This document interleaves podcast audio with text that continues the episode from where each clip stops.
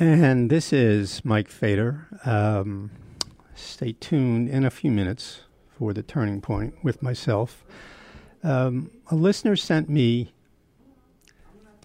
a listener sent me um, uh, an email the other day, and uh, always count on this guy's emails. I love his emails, as I get many terrific emails from listeners. Um, and he is a Buddhist. Sent me this uh, saying, which is supposed to be from the who knows it's from the Buddha. Almost anything could be from the Buddha if it sounds Buddhist, but I, you know, and it's the following: Suffering is not holding you; you are holding suffering. Suffering is not holding you; you are holding suffering. Well, to the extent I I have trouble grasping it. I mean, first of all, it seems clear enough, right? I mean, if you've ever studied any little bit about, even a little bit about Buddhism, it's the idea that you are um, attached. You're attached in a way which uh, something has to do with uh, with mortality. To it, you're attached to to your life in a way, and to other people, and to life itself in too desperate a way. In other words, there's a certain amount of grasping involved. You're afraid that if you don't have your youth, if you're going to get older, uh, you're afraid of pain, you're afraid of illness, you're afraid of death, which is uh, lurking behind all of those things. I mean, uh, you know, there's the ancient story of the Buddha, who is uh, a young, beautiful, healthy king brought up in uh, inside of a, a great palace where he was never allowed to see anybody who was old, in pain, suffering in any way, um, and um, and uh, there's no aging, nothing. And he uh, left the palace, left the palace, and he um, encountered just outside the palace walls in the city old age on one trip, uh, suffering on another, and uh, pain. All of these things. Let me have some water here.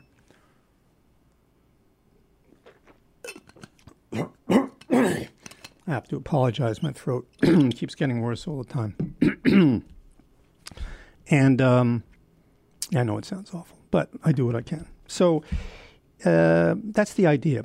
Uh, and Buddha developed this. I mean, that I should interpret Buddhism. You know, I'm, I'm not a Buddhist scholar, but the idea is that uh, a great deal of the suffering that we all have in this world, a great deal of the suffering we all have in this world, is brought about not just by the slings and arrows of outrageous fortune, not about uh, the things that come out of the blue, not about uh, the realities of the difficulties, to put it mildly, of life and of death and of old age and pain and other kinds of suffering. Um, a lot of uh, our own suffering and the uh, amplified suffering that we suffer, that we that we endure from old age and pain and death and separation and all those things is uh, is our too strong uh, fixed attachment to uh, to a sort of uh, magical life where we're going to uh, we're going to live forever. We're never going to suffer. We're never going to have pain. We're never going to die. It's kind of a, a a great fantasy that we have in the midst of reality. But the real reality is that these things do happen. They can happen. They will happen, and you have to. Um, you have to remain calm with all of them. And then, of course, if uh, you really are studying Buddhism and you could really um, attain that kind of level of uh, something like enlightenment in life, you see that life and death are one thing. And there's no reason to get so upset about it all.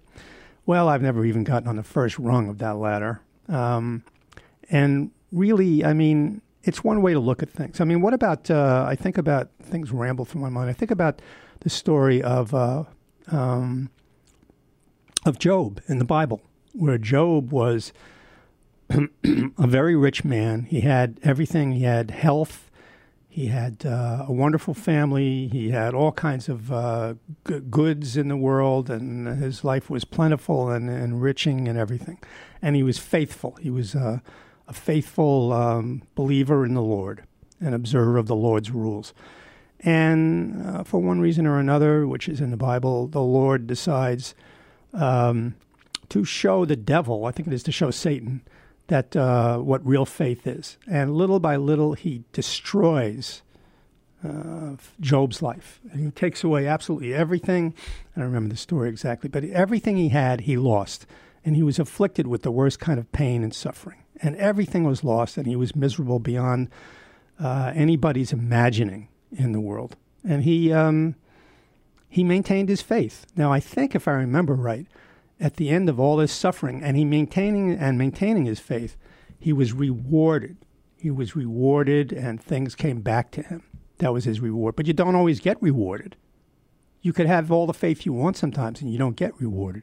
You just lose things. Uh, there are other stories and other cultures and other religions. Um, you can't escape. What about fate? The whole idea of fate and destiny, and uh, uh, you know, you can escape. Uh, you can't escape. You can't escape your destiny and your fate.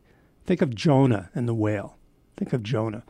The Lord wants him uh, to do a special mission for him, but he doesn't want any part of it. He doesn't want anything to do with it and he tries to escape, and uh, you know the rest of the story, or maybe you don't. But the point being that you can't really uh, escape your destiny. So all of these things, I mean, which is which? I mean, uh, things come out of the blue, they afflict you, you get older, you have troubles in the world. Is it destiny? Are you too attached to life and uh, the the idea that you would you would never suffer or you would never lose anyone or everything you have will always be the same? Probably, yes. I guess the bottom line of this lesson here is that uh, whatever bad things happen to you, whatever, not even bad, but the way it goes, whatever suffering you endure, um, if you're too attached to youth and to the lack of suffering and lack of pain and the lack of reality, the way life is, then it's just going to amplify it all and make it worse. I guess that's the lesson. But it's uh, a lesson, I suppose, that I've never really learned, and I'm still trying to learn all the time. Um, maybe we're all trying to learn it. How do you how do you stay um, uh, awake and alive and have faith, or stay attached to uh, to the realities of of love and hopefulness? Uh, how do you have all this in the midst of uh, the crap and the awfulness that life could uh, sling your way? It's a mystery, but uh, a lot of people manage to do it, and they work hard at it.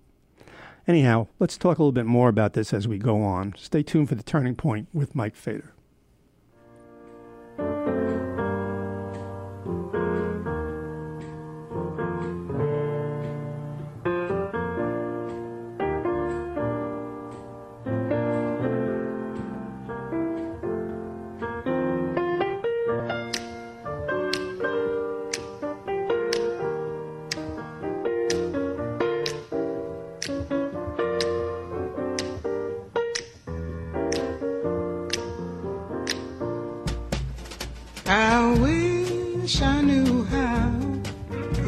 to be free.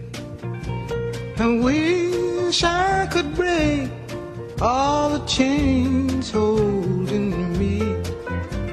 I wish I could say all the things that I should say. Say I'm loud, say clear for the whole round world to hear. I wish I share all the love that's in my heart.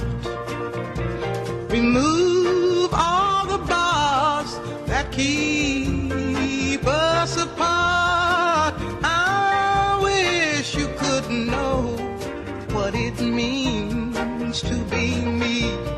Then you'd see and agree that every man should be free.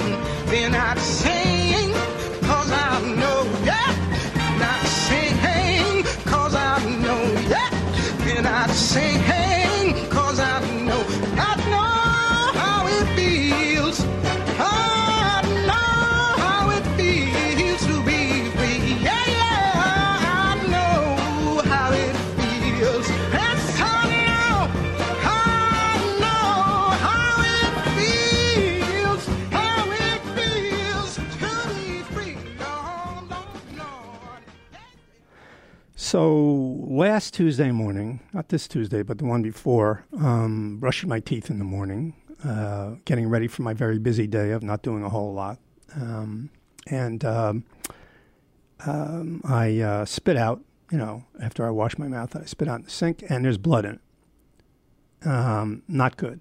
So I um, get concerned right away, as I am concerned about every little thing that happens to me these days, and I. Uh, cough a little bit into a tissue, more blood.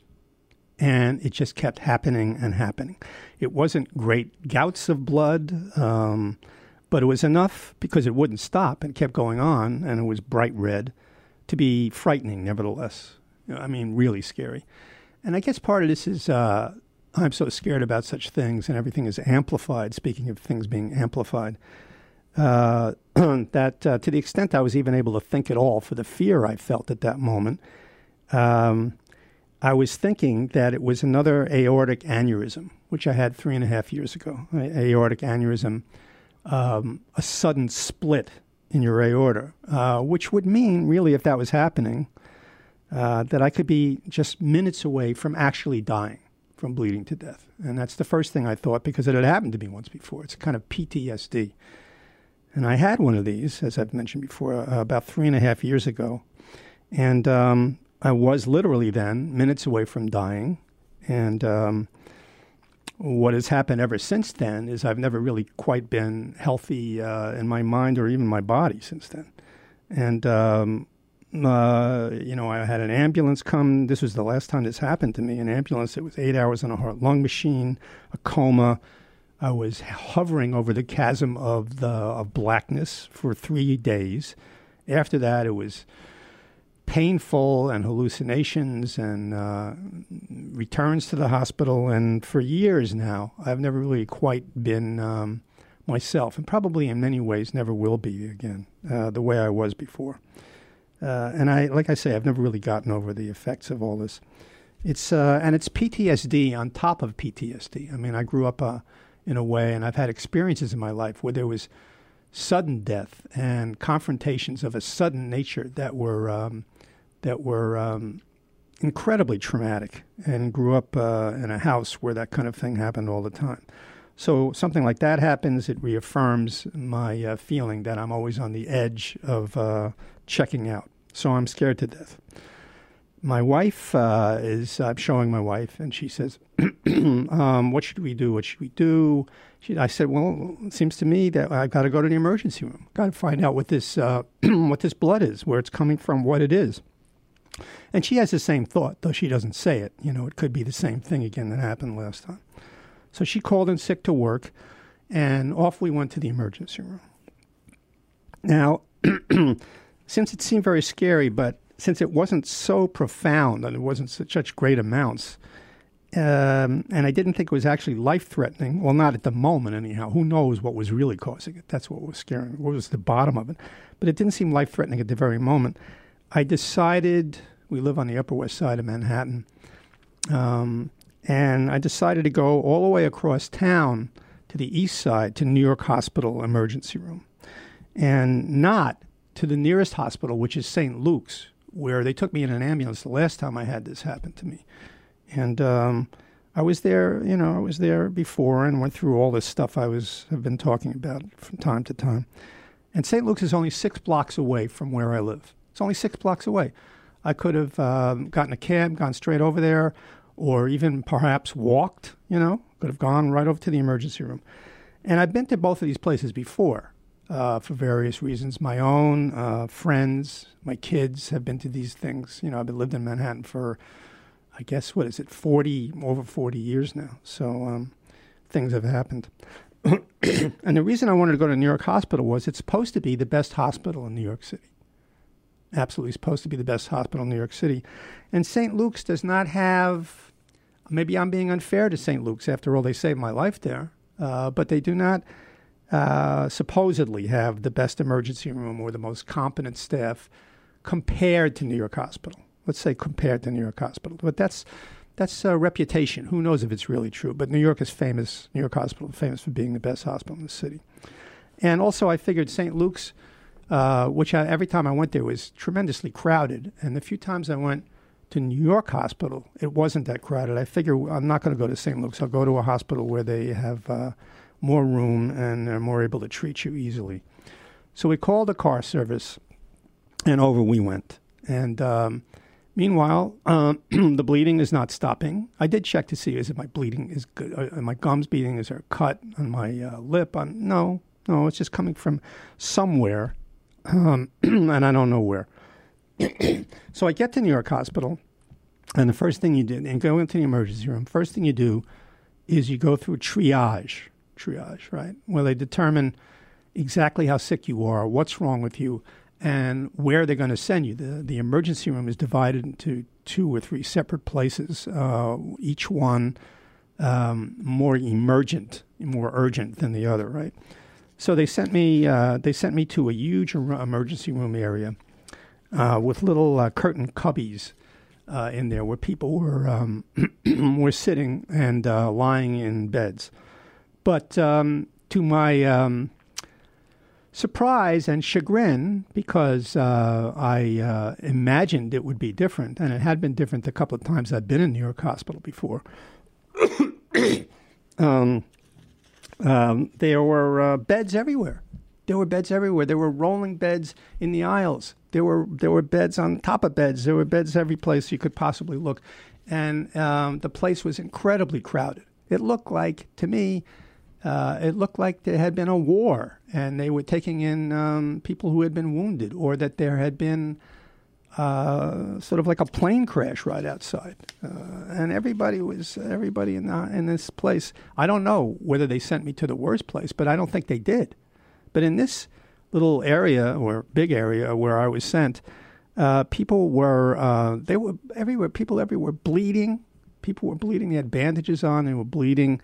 Uh, they were not profusely. So maybe this was not the, the the urgent urgent emergency room, but people were groaning and moaning and crying, crying, and it was incredibly crowded, incredibly crowded, um, and everybody was there. Everybody in the world was there. Uh, all of New York, all of New York, black, white, Asian, Latino, old, young, everybody was there, um, and um, during the course of the day when I was there, and I was there for several hours. Um, to you know, and before you know something at the end of it happened uh, to terminate my stay in the hospital. There were uh, I observed everything that was going on around me. There wasn't that much else you could do.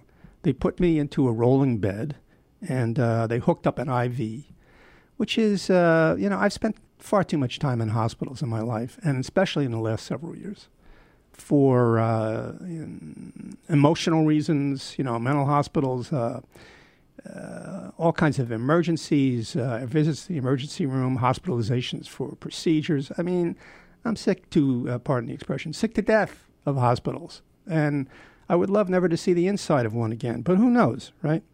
Because uh, when you go into a hospital, I mean, you could be afraid, especially in a big city hospital or almost any hospital, you might catch something even worse people advise you, and I'm sure Gary Null has advised a lot of people, try to stay out of a hospital if you can. Try to even stay away from doctors and procedures if you can.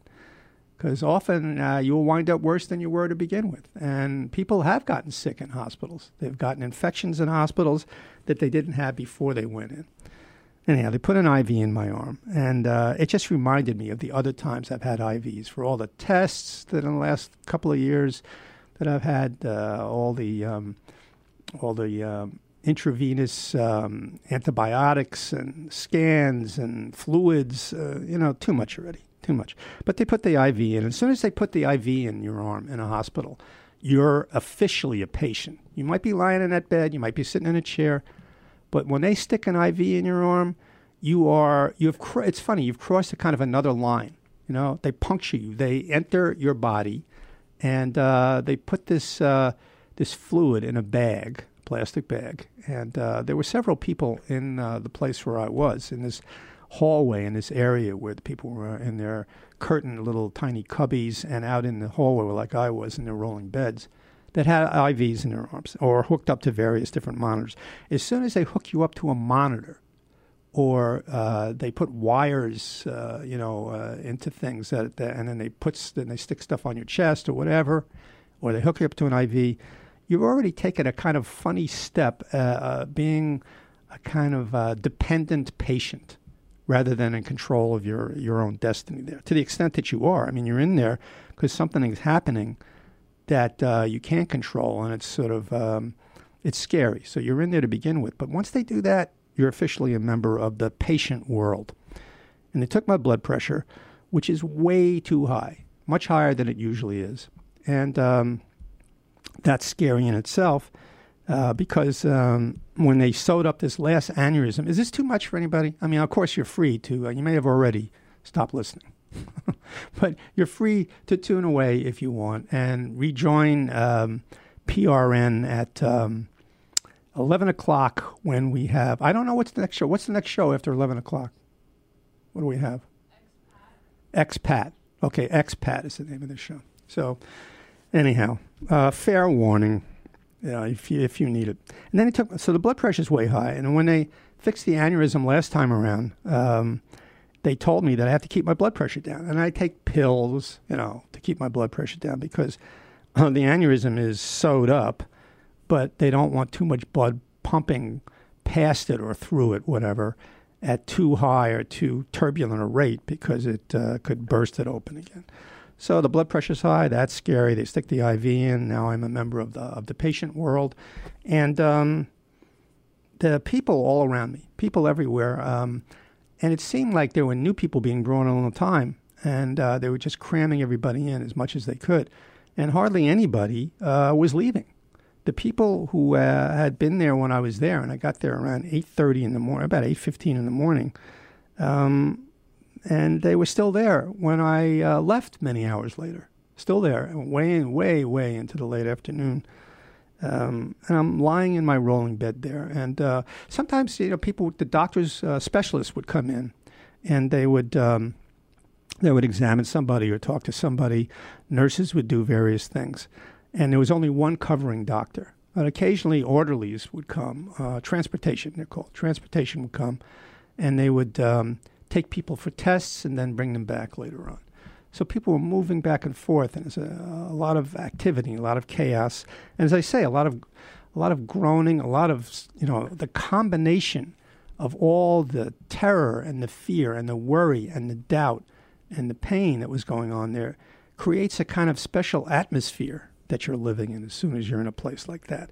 And it gets to you, and you contribute your own, and there it is. You're sitting in that. And as I say, there's only one covering doctor, and it's a, almost an impossible task for her to uh, to receive all these tests to check people out.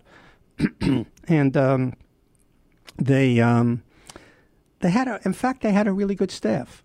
Uh, my experience with New York Hospital, and this is my only like personal experience in a couple of a couple of ways temporarily in my life. There's no way that I would legitimately or accurately uh, compare the two places. You know, St. Luke's or New York Hospital. And what difference does it make? Anyhow, some of you aren't even living in New York, and some of you, um, God bless you, if you don't need it, don't even have to go to uh, any one of these hospitals. But um, New York Hospital did seem to have uh, the people there seem to be more competent, more um, I don't know, they looked like they were doing more. They, they looked like they knew what they were doing more better. And the people, everybody involved, there were volunteers everywhere trying to help people out, soothe people down a little bit, bring people food, bring people drink if they had anything. And I hadn't anything to eat or drink, but I wasn't allowed to because they were going to take some tests. So there was no eating or drinking for me. And um, the uh, the transportation people came for transportation to roll you, you know, uh, onto an elevator or to another floor where you would get whatever test they wanted to give you.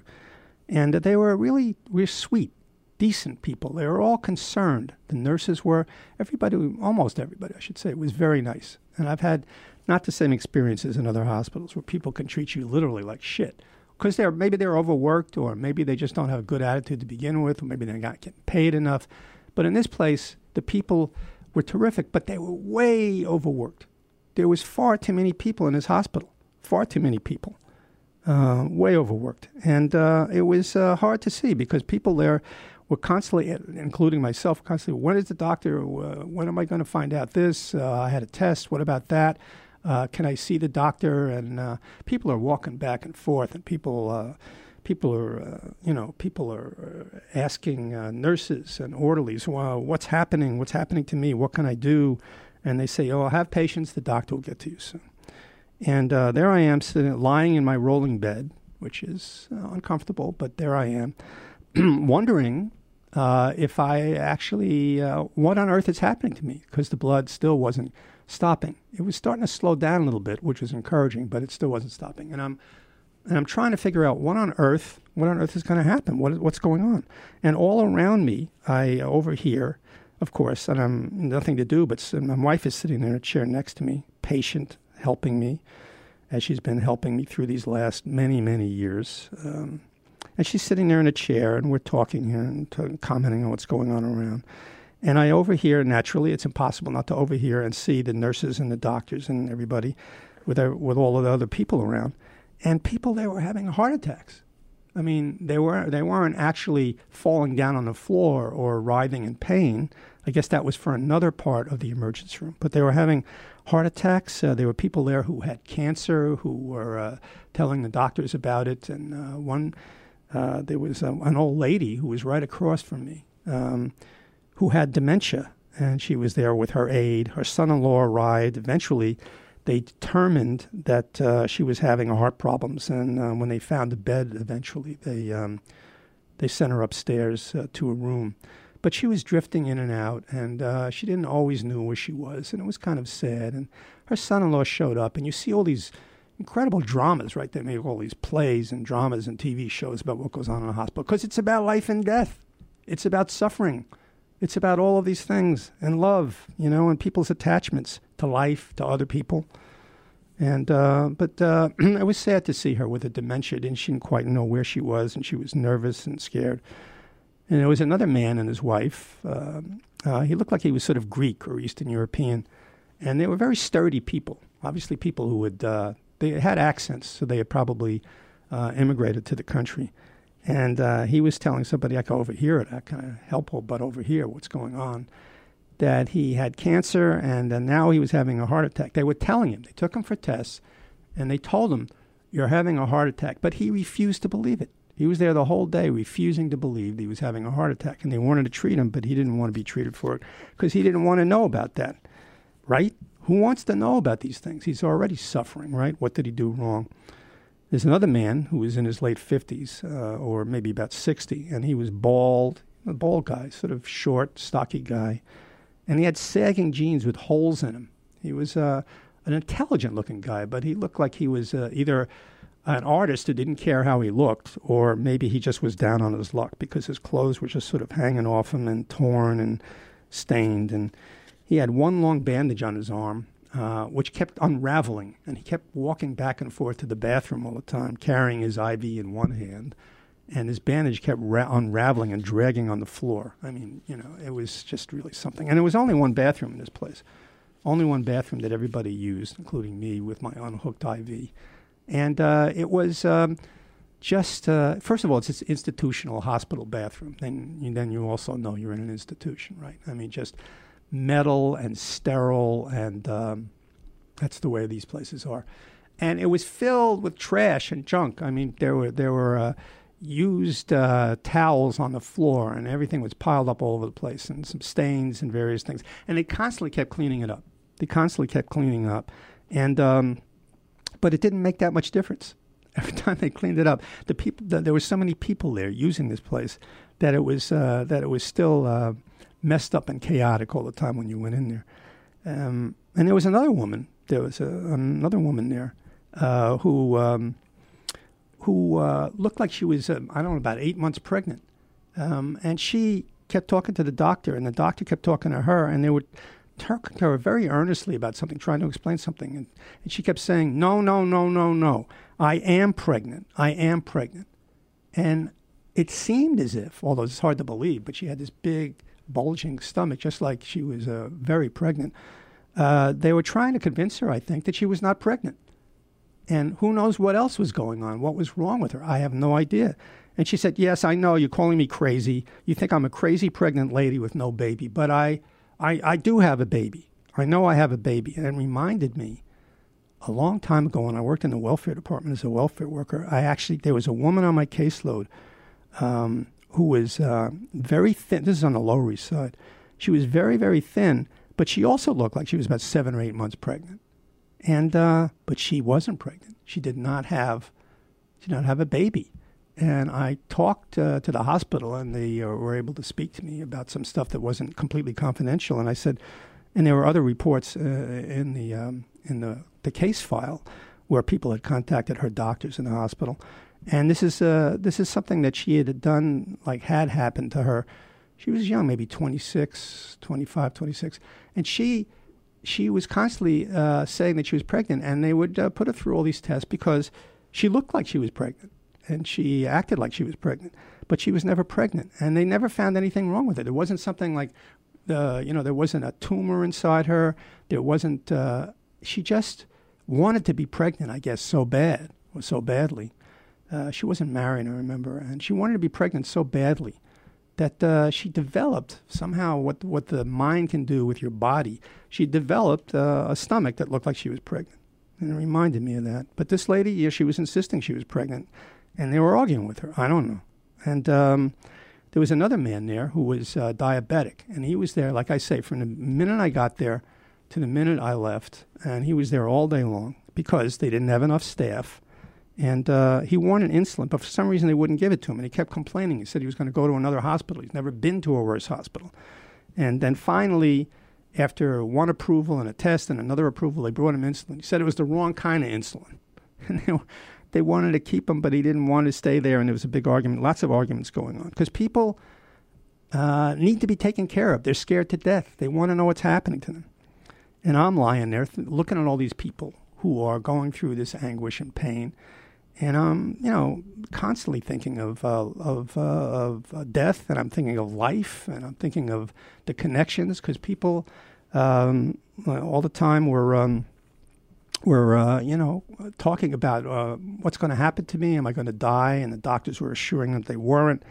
And um, all the while, all the while that all this stuff is going on, there was all these announcements over the loudspeaker, like MASH. Did you ever see MASH on TV? Um, MASH, with where there's this chaotic, insane war environment, and these, you know, these uh, objective, um, sort of um, indifferent, almost low key announcements came over the loudspeaker that uh, made everything seem even more crazy. Um, and, you know, the usual hospital announcements like stat, EKG, psych, stat, stat, uh, we all know from watching TV shows means emergency, right?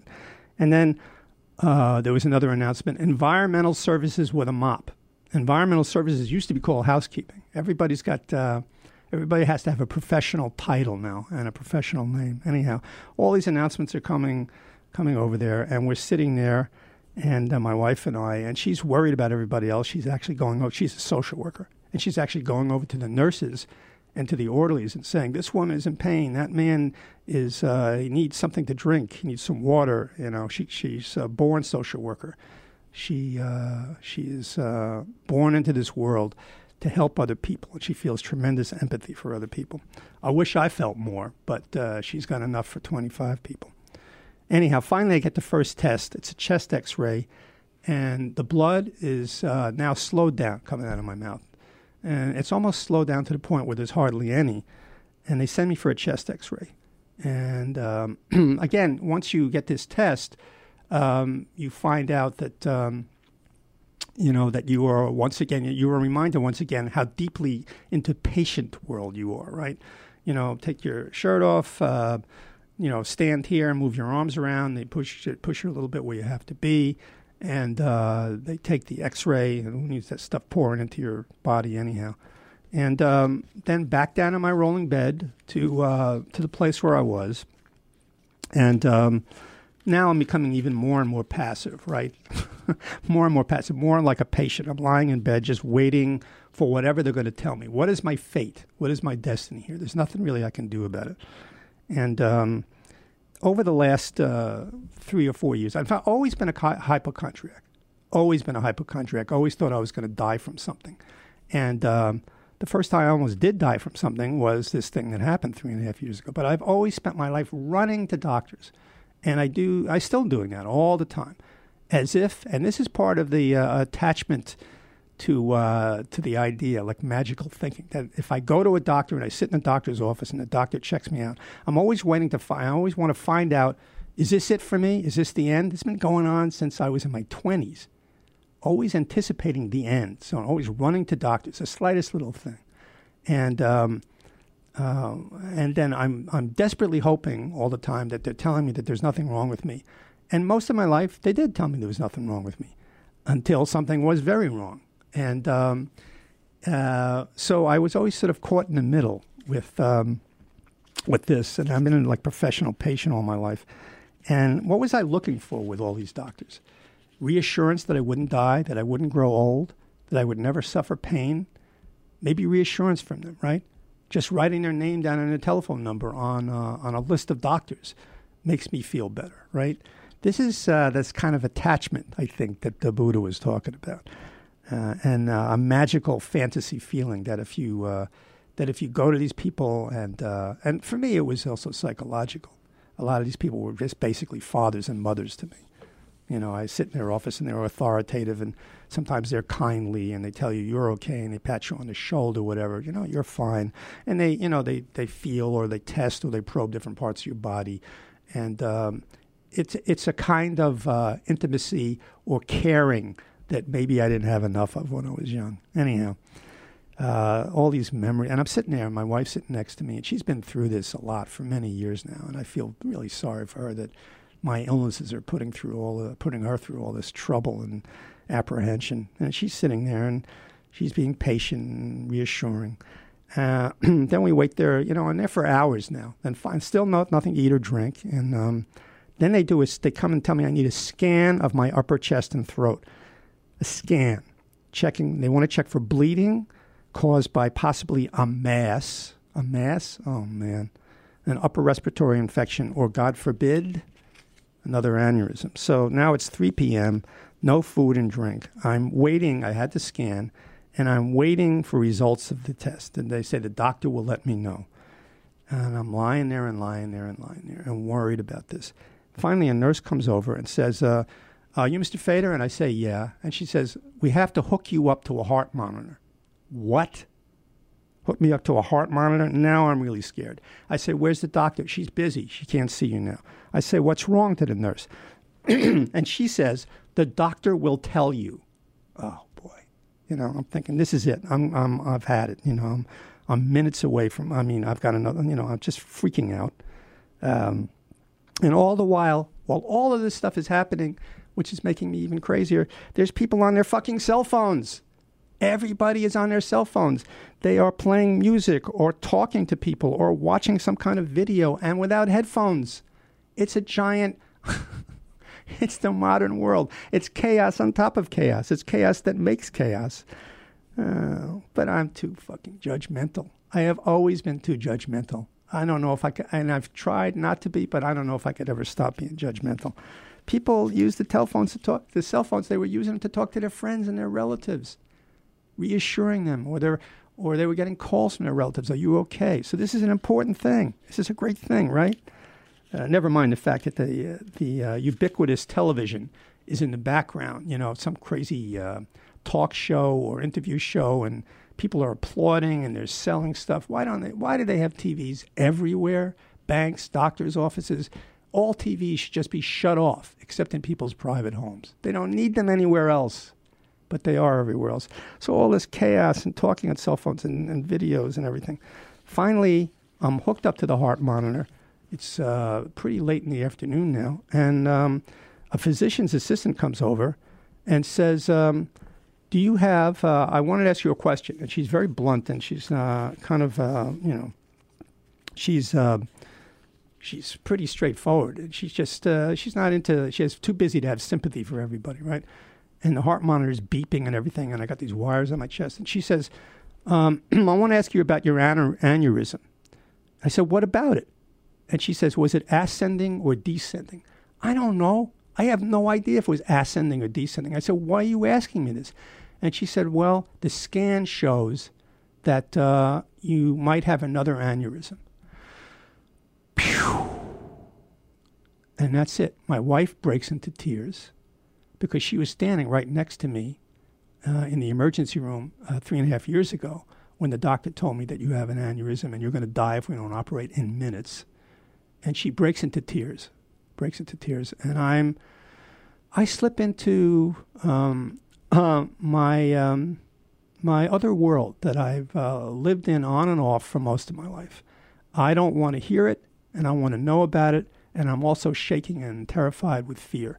And why is it? Why do I have these two feelings? Because I've always been, and I have to be frank about it. To be honest about it. I've always been since I was a kid, for various reasons I won't go into, but very extreme reasons. I've always been ambivalent about life. I've always been afraid to put my all into life, almost into everything, except sometimes these radio shows or performances or writing I've done. Uh, when it comes to love and to just participating in life and love and loving people and being close to people is the is the closest hardest thing the most participatory the most connected evidence of life that you could possibly have. Kids uh, um, um, your wives husbands uh, mothers fathers everybody friends. I've always tried to avoid being too close to people because that's the most dedication you could possibly have to life and that's where i'd be the most afraid that i would lose it or somebody else would be gone and I, I wouldn't have anything. So i've always developed a kind of fear, ambivalence, a kind of magical thinking that sort of takes me out of the current situation, dissociation. And um, but every but I still I'm terrified, and my wife's crying. And finally, because she's so efficient at everything, she digs out of her um, her pocketbook the uh, telephone numbers of the um, the telephone numbers of the um, of the doctor, my heart, my cardiologist, and the surgeon, the cardiologist and the surgeon and they called. I said, "Please call them up." My wife says, "Please call them up." And I'm lying there thinking, "Okay, whatever comes, you know."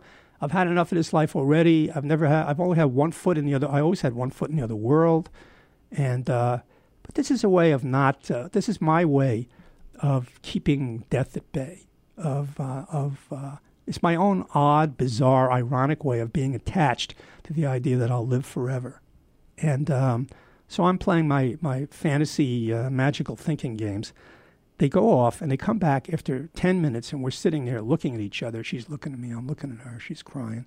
And they say, um, We got a hold of your surgeon finally. They faxed over the results of last year's scan. Um, it looks the same as the one we took. So it doesn't look like you have a new one. We're not sure. You have to follow up with your surgeon. And they said, But uh, it doesn't look like you have a new one. So finally they. Uh, discharge us. But right before they discharge us, I say to her, So what was all this blood from this morning? Which had also disappeared by now. She said, Probably you were coughing too much. The doctor, was, the doctor said, Probably you were coughing too much. Know, I have this terrible cough for various reasons, and sometimes it gets amplified by. Uh, by uh, nervousness, and I just cough and cough. She said, "You burst, you burst some blood vessels in your throat, so try not to cough so much." All that's what that's what the the end of that little story was. So finally, we're discharged, and uh, you know, still nothing to eat or drink, right? And we walk outside, and there's this huge crowd of people outside the emergency room, and uh, everybody's waiting for their cars. Everybody's on the cell phones. Uh, they're calling uh, Uber, Gruber, Boober, everything. And uh, finally, we call the car service. It's okay for it's okay for me to use a cell phone now because I because I need it. So I now I'm not judging other people. And uh, we get a call back after many, many minutes of waiting, long time waiting. The car service guy says he can't come. He can't come to us because there's a fire in a hospital across the street. A fire in a hospital. Anyhow, he waits for us. He waits for us to come over there. He's like a saint. and we drive home through this chaotic, overwhelming, crazy, falling down, nutty city into the apartment. And um, I'm you know, I'm sitting there and I sit down in my chair. My wife decides to go out and we have to buy, she wants to buy a couple of things at the supermarket, pick up a prescription. And I'm sitting in this chair in a living room, quiet as I can be in my relatively quiet apartment. And I'm sitting um, in silence there. And I look at the pictures of my wife and my kids and my granddaughter, and I'm thinking about life and death and life again. And I'm thinking, God, what a long, strange trip this has all been. My lords and my ladies of the royal court, the religious fantasy of Jonah and the whale. Now, the great Lord was sitting in his rosy rocking chair one hallelujah morning when he looked down and observed by a great body of water a little mortal about five foot two, and the Lord dug the mortal. And he called for Gabe, and Gabe put down his horn and swung with the book. And the Lord flipped the pages A, B, C, D, E, F, G, H, I, J. And it was Jonah getting his kicks on the beach. And said, Man, sure is crazy out here in this here beach. Man's got a lot of room to groove in the sun shining down. Everything's a melody and fine. Now, when the great Lord has something he must have done upon the earth, he calls upon his favorite children to do it. So the great Lord put the sound on Jonah. Says, I dig you, Jonah. I dig you, Jonah. I dig you, Jonah, because Jonah is the Lord's sweet boy. Jonah said, Man, where is all that jazz music coming from anyway? Sound like 72 jazz bands jumping off here. Man makes me want to jiggle and wiggle. He said, Whoo, whoo. So I know them seagulls ain't wailing up no breeze like that. I said, The whippoorwills and the canal gonna count. I got the craziest feeling all over my body. Ooh, feel like I'm gonna stretch my wings and ooh, good morning, Lord. The Lord said, Good morning, Jonah. Said, Jonah, I got a little favor. Jonah said, Ain't that crazy? 96 million cat for the Lord to put his finger on, and a sea like Jonah. Ain't that groovy? And the great Lord said, Jonah, I want you to cross the Red Sea and put the message on the Israelites. They're squaring up over there. And Jonah said, Man, you don't mean this here big pool, do you, Lord? Mm-hmm. Boom. He said, Man, look at them waves. Mm-hmm. Boom. He said, You must mean some little old Jonah sized pool, don't you, Lord? Great Lord said, Jonah, put your nose into the wind, and the message will come to you. And Jonah put his great nose into the north wind. It was not there. He put it in the east wind. It was not there. He put it in the west wind. It was not there. But when he put it in the hallelujah south wind, it was there. So he traveled for 22 days and 15 minutes and came to a great cathedral like group of trees lifting their glorious arms up to heaven in supplication of the Master. And down at the bottom of these giant sequoias, Jonah saw growing a strange green vine. And he said, just like Brigham Young, this is it. And he sat down beside it, and he observed of it, and he admired of it, and he plucked from it, and he rolled of it, and he selected of it, and he swung of it, and he said, Why is that fool pool the Lord want me to dig? Look out, here comes Jonah, and he ready as the day is long. Boom, cutting a gigantic V right through the breast of the waves, and suddenly fatigue hit Jonah in the back of his soul, and he lay his great body back in the water and he lulling in the waves, and Morpheus was goofing on his eyebrows, and sleep came to Jonah, and he slept for 12 hours and 15 seconds. When he woke, what did he see? I'll tell you what he saw. He saw the whale. And what did he say when he saw the whale? He said, Get me from the sin immediately. And the whale said, Man, every time I stick my nose out this pool, I sure see some crazy jazz. this is the bending end. So what you mean the bending end, Mr. Whale? I said, Look at that. He talked to. What do you know about that? I said, Of course I talk, Mr. Whale. I said, Don't you dig the marine news? Ain't you hip to what's going down around these here waters? I said, Wait a minute here. Take it easy now. He said, Ain't no taking it easy, Mr. Whale. He say It's a big pool. You groove your way. I'll groove mine. I'll swoop the scene and dig you later. Well, say, Look here. Here's a little old bit of nothing to me and miles from no place. He gonna hit me the king of the dip what the lick is. He says, I got the good mind to gobble you up. Jones said, Don't you do that, Mr. Whale, because if you do, I'm going to knock you in your most delicate gear. The whale say, That it. And he swallowed Jonah. And here was Jonah, slipping and sliding from one side of this great sea mammal to the other, fear and terror in his heart. He couldn't go out the front end, and he's afraid to go out the back end. And all of a sudden, he fell down on these great, thick, blubbery rugs, and a piteous sound came from Jonah. He said, Lord! Lord! Can you dig me in this here fish? And the Lord said, I got you covered, Jonah. Man, the Lord sure got a crazy sense of humor. Say, maybe that's the reason I dig the cat so much. Tell me he's got me covered. The cat got me surrounded.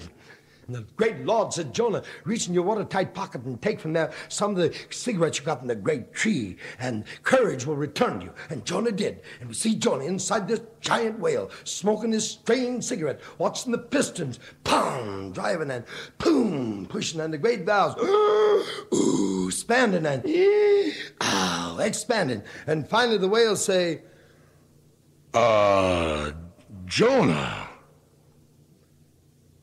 And Jonah say, What is it, fish? Well, you say, What is it, fish? Say, You got a new captain on this here mass mess now, Mr. Fish. He said, I'm outside no more. I'm inside now.